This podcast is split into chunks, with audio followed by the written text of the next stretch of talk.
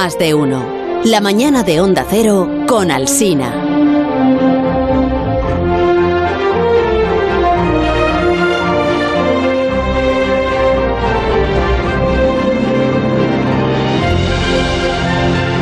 ¿Qué tal, Aparici? ¿Cómo estás? Bienvenido a tu propia sección. Pues muy bien, muchas gracias por darme la bienvenida a mi propia sección. Aparici te lo dice.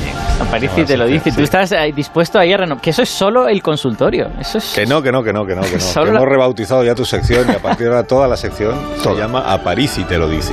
Bueno, y además pues- es verdad que hay un consultorio, es que no lo recordamos. Es eso. verdad. Vamos a recordar que si usted que me está escuchando quiere consultarle cualquier cosa, cualquiera, Exacto. de cualquier ámbito, Ni siquiera de de ciencia. cualquier disciplina. El todólogo Aparici. El todólogo científico Alberto Aparici estará encantado de o responder a su consulta o eh, buscar, averiguar, investigar la respuesta si no la conoces, que tampoco tienes por qué saber. O invitar a alguien que sea capaz de contestarlo. O invitar a alguien, Eso sí, es verdad. Es, es verdad que esas dos cosas se pueden hacer, porque Claro. efectivamente las preguntas suelen tener respuesta y solo hay que buscarlas. Claro, que- y entonces que, que- que envíen notas de voz, ¿no? Notas de voz, efectivamente. Notas de voz para París y te lo dice al 60 es el mismo número que he dado hace un momento, o sea que no hace Exacto. falta que- Pues No, pero, pero así no vamos a conseguir que llame la gente. Va, déjalo. No, ¿O tú también? 609, dilo. 609 83. Ah, 83 1034, que 10. queréis que lo diga entero. 609 Ah, estaría 83, 1034. Sí, a ser posible. Te has dicho 609, dilo, pues 609. claro. Si la gente llama al 609, pues no, No, si lo milagroso es que manden alguna consulta. Desde luego. Consultas para Alberto Aparici en el consultorio Aparici te lo dice. Efectivamente. Ahora mismo, ahora mismo se le está ocurriendo a usted una duda que seguro que tiene una consulta. Siempre había querido preguntárselo a alguien. Pues envía ahora mismo la nota de voz y así Aparici ya se lo prepara para el próximo día. Y además que se acuerden que este año estamos haciendo una especie de programas especiales, una miniserie sobre, Sobre Einstein. Einstein. Ah, es verdad. Así que cualquier pregunta sobre Einstein, el momento es ahora. El momento es ahora. Sí, sí. Sí. Muy bien, y entonces hoy qué vas a contarnos porque no tienes consultas. Pues hoy no tengo consulta. No vienes a decir ni a Hoy, hoy no, os- no vengo a deciros ninguna cosa, pero hoy vengo a llevaros de viaje. Y os voy a Ah, llevar, os voy a llevar a un western. Hombre, A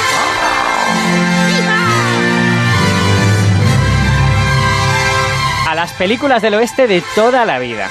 Bueno, de hecho, esta, esta música igual la reconocéis, es de una peli muy buena. No sé, no sé si sabéis qué ¿cuál peli es? No es que me lío con la del oeste, me lío esto que es la conquista del oeste. Sí, señorita, Horizontes de grandeza. de grandeza. Es Horizontes de Grandeza, grandiosa película. Yo la vi hace apenas cinco años, no la había visto antes, pero me, me- me encantó. Yo me pido ser Gregory Peck, ¿eh? el, ¿Eh? el hombre, el hombre culto del este que no sabe nada del oeste y que se, se va pegando tortazos con todas las cosas del oeste que se encuentra. Yo quiero ser Jan Simmons. Jan Simmons. Sí. Y Ta- Taboada igual quiere ser eh, que Ah, genial. Heston. Charlton Heston. Pero en el coloso duro. en llamas, a ser posible. Madre mía, madre mía, esto parece Cowboys de medianoche. Ama de García. Pero bueno, no, no nos vengamos arriba porque el western al que os voy a llevar es un western un poquito especial. Ah. Es un western en el que no hay ni indios ni vaqueros, porque es un western asiático. Samuráis, entonces tiene que haber. Bueno, eh, hay más cosas en Asia aparte de Japón, Ya, pero ya bueno, estaría, estaría Muy bien. bien. Ya, o sea, tú te has apuntado a la doctrina cultureta, ¿no? Las culturetas sostienen que todo es un western. Siempre todo es un western. Cualquier Da igual de película. que va la película. Es un western. Siempre es un western. Bueno, efectivamente hay muchas cosas que pueden ser un western y el western ha cambiado mucho a lo largo de la historia, ¿no? En los 50 no es lo mismo que ahora. Pero eh, voy, voy a interrumpir esta especulación cinéfila porque esto es una sección de ciencia. Sí, eso estaba Eh, pensando yo. que- Estamos llegando ya muy lejos. El, el western al que os quiero llevar yo es asiático por lo siguiente. A ver, ¿de qué van los westerns? Los westerns va de la conquista de un territorio inexplorado, Eso es. de gente que coge todo lo que tiene, lo pone en un carromato y se va a buscar fortuna al lejano oeste, ¿no? Sí. Y de alguien que. algún enemigo. Exacto, Que, suele- que trata de impedir que salgan Claro. adelante. Y del ¿no? duelo, de los duelos. Eso. Bueno, pues estas cosas, todas estas cosas, ocurrieron en la historia que os voy a contar. Lo que pasa es que no ocurrieron en Estados Unidos. Bueno. Ocurrieron en la prehistoria Ahí y va. en esta historia que os voy a contar, el lejano oeste, somos nosotros. Ah. Nuestros antepasados también se fueron en busca de fortuna al oeste y llegaron aquí, a donde estamos O nosotros. sea, es el cercano oeste, en este caso. Bueno, no porque su casa estaba lejos. de Bueno, aquí. entonces era lejano, pero... es- Ahora para nosotros es cercano, Es pero para cercano, ellos claro. era lejano. O sea, que venían del este y llegaron al oeste. Efectivamente. En la prehistoria. En la dicho. prehistoria, Historia. efectivamente. Vale. eh, Venían andando. Pero es que, vamos a ver, A yo ver. creo que no es un western eso. ¿Pero Ah, perdóname que no quiero yo sabotear tu planteamiento. Pero ¿no? bueno. Claro. No, porque es gente que se va a buscar un sitio donde vivir. Ah, mira, te has aprendido la lección de lo que hemos contado de las migraciones Eso del es. Homo sapiens, que es gente que va a buscar un sitio para vivir. Buscando ¿no? un sitio para vivir por algún motivo, que necesitan cambiar de sitio para vivir, pero tener un western, para tener un western necesitas más cosas. Más cosas, más cosas. Fiebre, fiebre del oro. ¡Carromato! ¡El carromato! Necesitas caballos, Caballos. por ejemplo, caballos. Indios, te estoy diciendo alguien que intenta impedir que avance el carromato, pues los indios. Pues fíjate que te puedo dar caballos y te voy a dar caballos. Y a lo mejor te puedo dar hasta indios, a lo Indios. mejor. Vamos a hablar. Necesitas un sheriff. Y un Siempre. borrachín en, en el salón. Y el, y el del enterrador. Claro. Y Bueno, el- igual, igual todas esas la cosas chica, no las la, puedo dar. la chica del can- la, eso la no. chica del cancán. Eso quizá tampoco. Creo que el cancán no estaba inventado en la prehistoria. verdad. Pero caballos sí. Caballos sí. Vale, y de hecho, vuelvo, vuelvo a Horizontes de Grandeza, Sí. porque no sé si recordáis que en la peli hay una secuencia muy, muy bonita además. Horizontes de Sí, en la grandeza. tuya, es tuya esa secuencia. Es ¿A una sí, secuencia en la que Gregory Peck intenta domar un caballo indomable, ¿no? Un caballo que no se deja. Es una secuencia además muy chula porque es casi muda. Está en el año 58, pero nadie dice nada y es muy, es muy chula de ver. Bueno, y Gregory Peck se sube al caballo, el caballo le tira, el caballo le tira. Entonces, la pregunta que os hago es: ¿qué habría sido de la conquista del oeste Mm. si el hombre no hubiera domado al caballo, ¿no? O sea, ¿dónde pondría la gente sus pertrechos? ¿Cómo viajarían de un pueblo al de al lado? Bueno, pues ¿Qué pasa si os digo que el western de la prehistoria, este western asiático del que os quiero hablar, este es el western, el momento en que se domó al caballo, el momento que hizo posible todos los demás westerns de la historia. Claro. Pero por entonces, primera vez. de- La de- primera vez. Ah, ¿y de, de- de qué momento estamos hablando? ¿O estás hablando? Ah. Bueno, pues Entonces- estamos hablando, vamos a concretar ya Claro. después de tanto western y tanta cosa. Estamos hablando del año 2000 antes de Cristo. Y Ah, estamos yo no hablando- había nacido. No, no habías nacido, así es. Y, y estamos hablando de que el lugar no es Estados Unidos, son las estepas que hay al norte del Mar Negro y del Mar Caspio, actuales Rusia y Kazajstán. Ay, Kazajstán, cómo me gusta. Sí, sí, sí, es un sitio, a mí la estepa es que me vuelve loco, me gusta mucho. Y los polvorones. Bueno, pues durante, durante décadas ha habido mucha discusión en la comunidad científica sobre cuándo se domesticó al caballo y si fue importante en este viaje de nuestros antepasados hacia el lejano oeste que somos nosotros, hacia, hacia Europa, ¿no? Y ahora se ha publicado un artículo en Nature hace unas semanas que ha establecido que todos los caballos domésticos modernos vienen de aquí, de la estepa kazaja, en el 2000 a.C. Espérate. Es que ya has dicho, has dicho ya un par de veces lo de nuestros antepasados y estoy yo dando una vuelta a los numeritos. Vale, Eh, en 2000 antes de Cristo, 2000 a.C. pero eso es antes de los griegos y de los romanos. Bueno, y tanto que es antes de los griegos y los romanos. Y, y entonces, como que, como que esta gente que vino de la estepa kazaja son los antepasados de los griegos, de los romanos bueno. y de prácticamente todos los europeos. Esta gente tiene un nombre, son los pueblos indoeuropeos. Y se llaman así porque en el 3000 a.C. y el 2000 a.C., bueno, también del- después del 2000, Sí. migraron hacia el oeste, hacia Europa, y también migraron hacia el sur, hacia las actuales Irán y la India.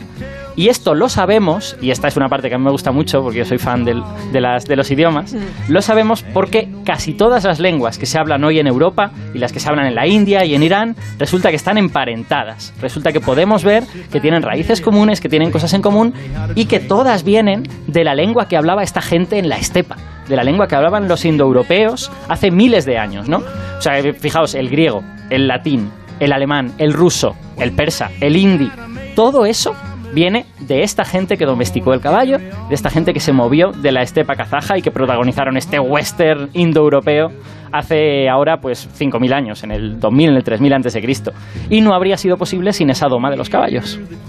Y todo esto es lo que se explica en el artículo este de Nature. Bueno, el artículo, Cuéntame más del artículo. El artículo de Nature habla en concreto de la parte de de dónde vienen los caballos domésticos. O sea, todo, todo esto es algo que venimos, toda esta eh, historia de los indoeuropeos la venimos armando desde hace muchas décadas, pero este artículo ha sido revolucionario porque por primera vez ha localizado dónde se originaron los caballos domesticados.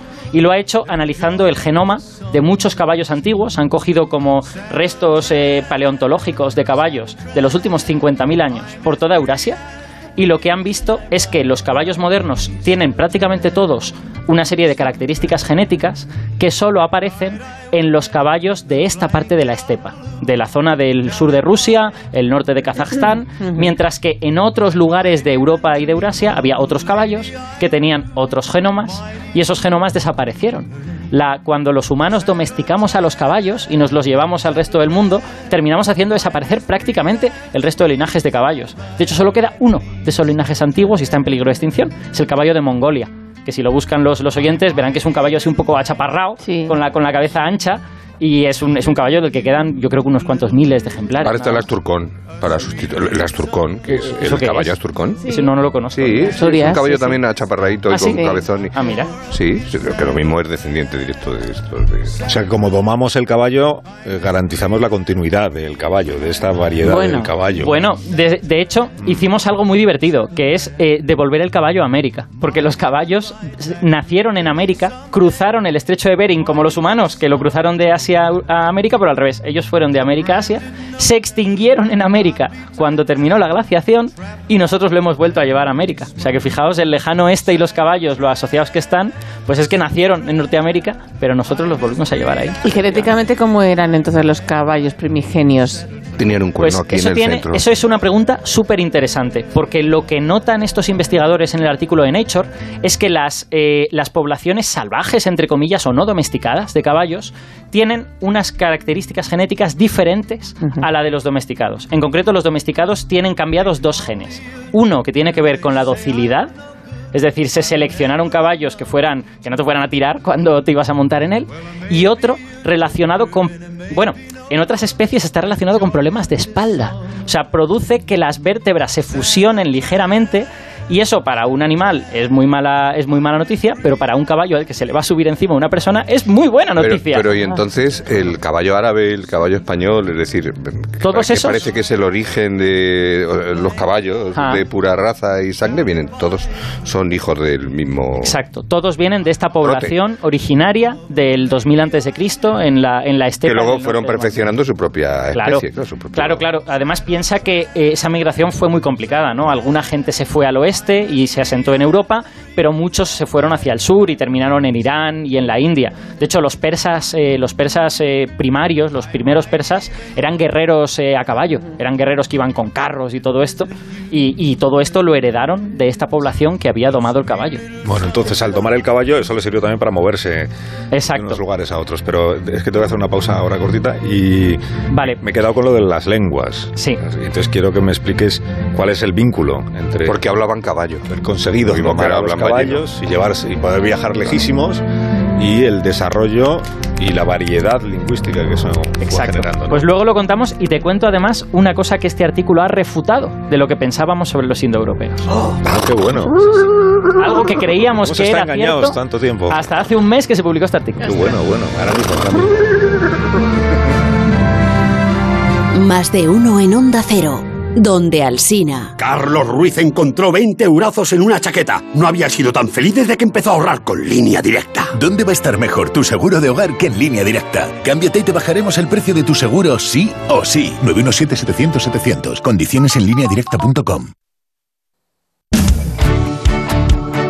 98.0 Madrid.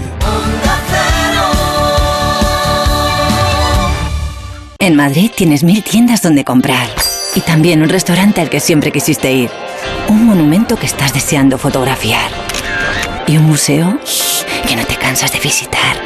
Porque cada vez que vienes encuentras mil y una experiencias que hacen tus compras únicas. Madrid, mil y una compras.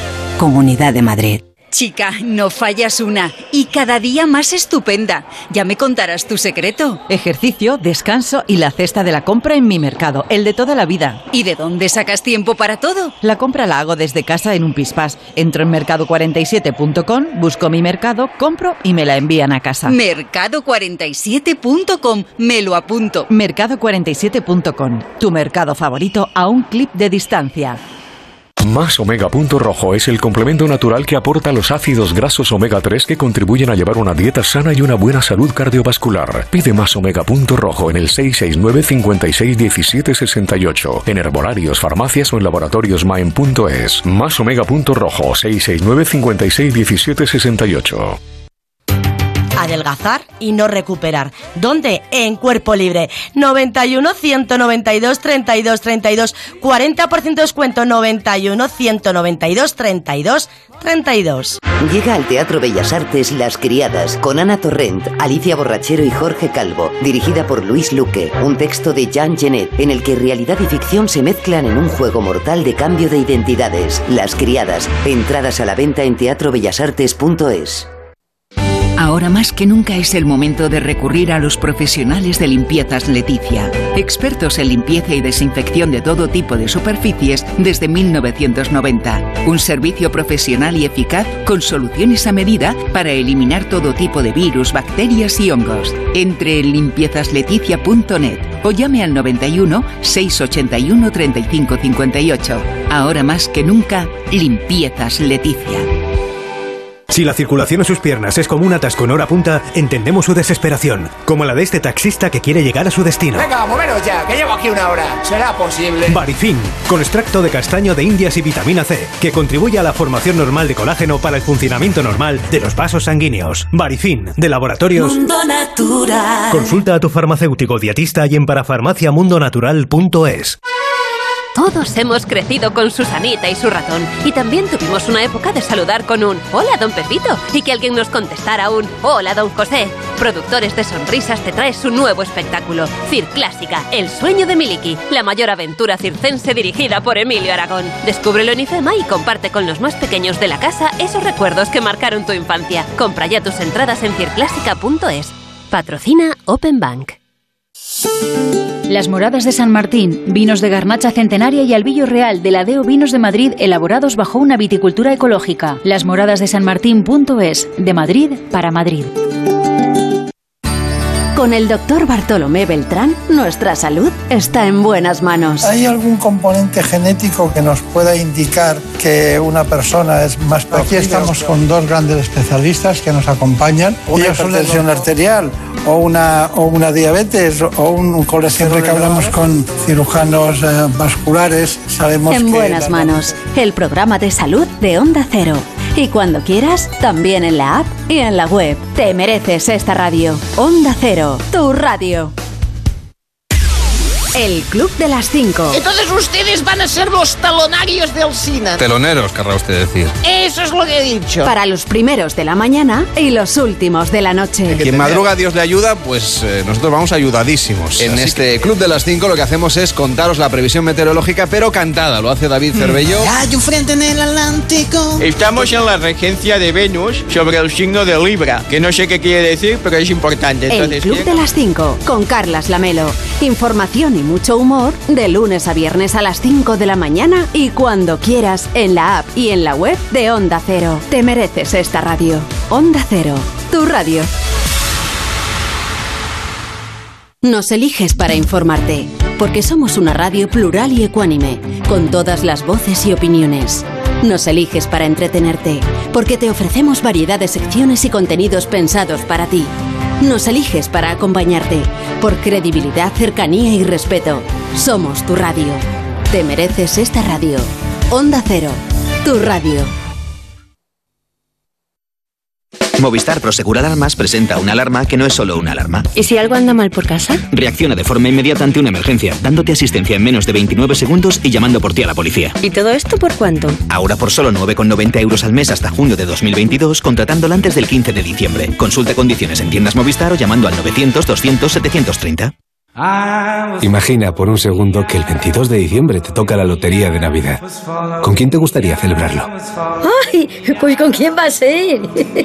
Con mis tres nietos. ¡Ay, que me dan la vida! Vamos, mira, que, que yo no quiero que me toque, ¿eh? Si no les toca a ellos también. Compartimos la suerte, con quien compartimos la vida. 22 de diciembre, sorteo de Navidad. ¿Y a ti?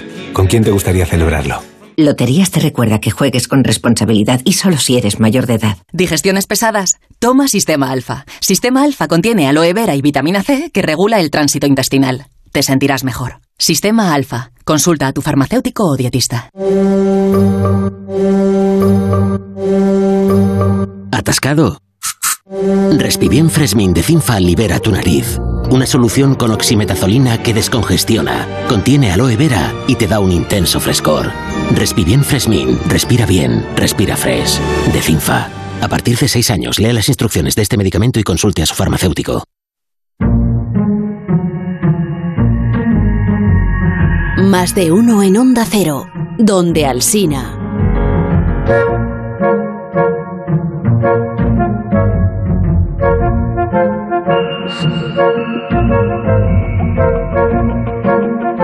Entonces Aparici, ¿por dónde quieres continuar? ¿Por lo que ha sido refutado por el artículo del Nature? Es que voy, voy a haceros una confesión ahora.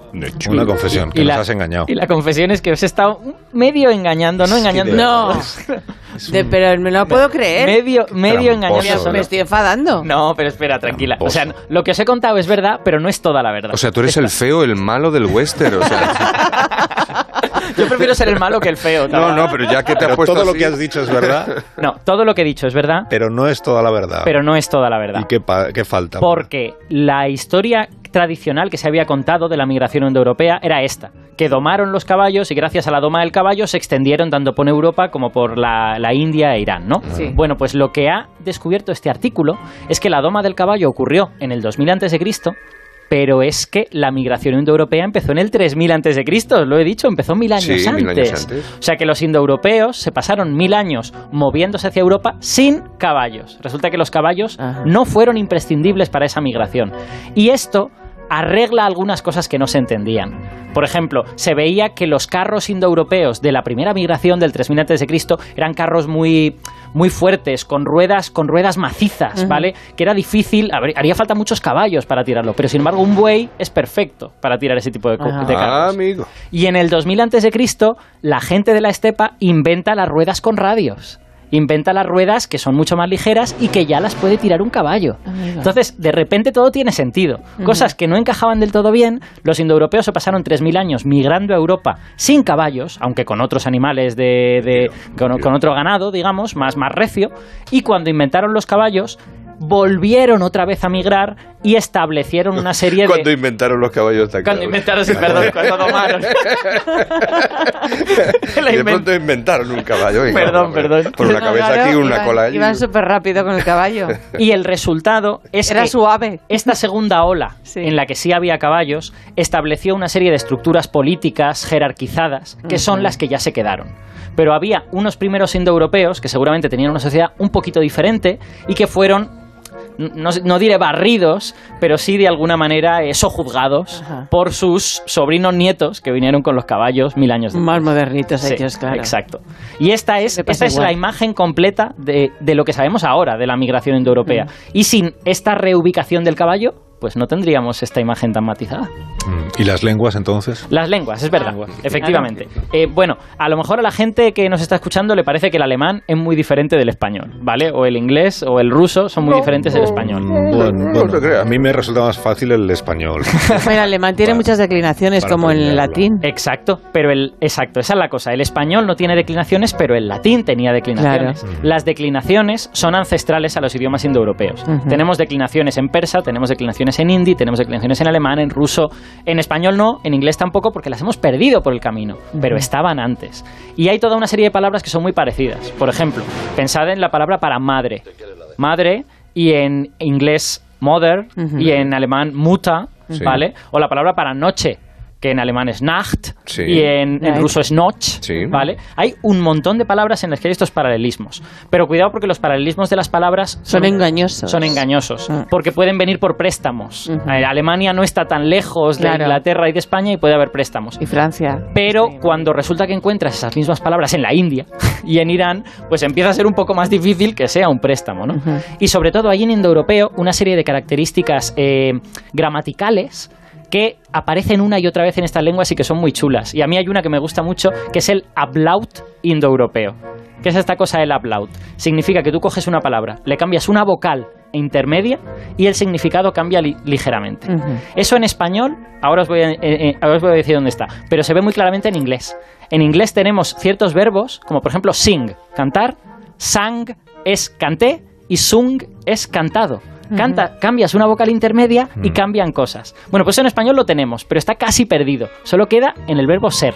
En el verbo ser, yo soy, pero tú eres. Eres. El es, pero nosotros somos. Ya. O sea que hay ahí ese cambio de vocal, eso es herencia de lo que los indoeuropeos hacían. En el indoeuropeo ancestral, probablemente ese cambio de vocal era generalizado y ocurría en muchos sitios. Y se ha ido perdiendo en algunas lenguas y se ha mantenido en otras, como por ejemplo en inglés. Me estoy acordando del chiste Ahora lo he de- entendido. Tanto Euskatescu durante tantos Me estoy acordando del chiste de los franceses, aquel que decía, joder, los franceses, los franceses, que al pan le llamen pen, que al vino le llamen Ben, dice, coño, pero al queso, que se ve que es queso, que le llamen fromage.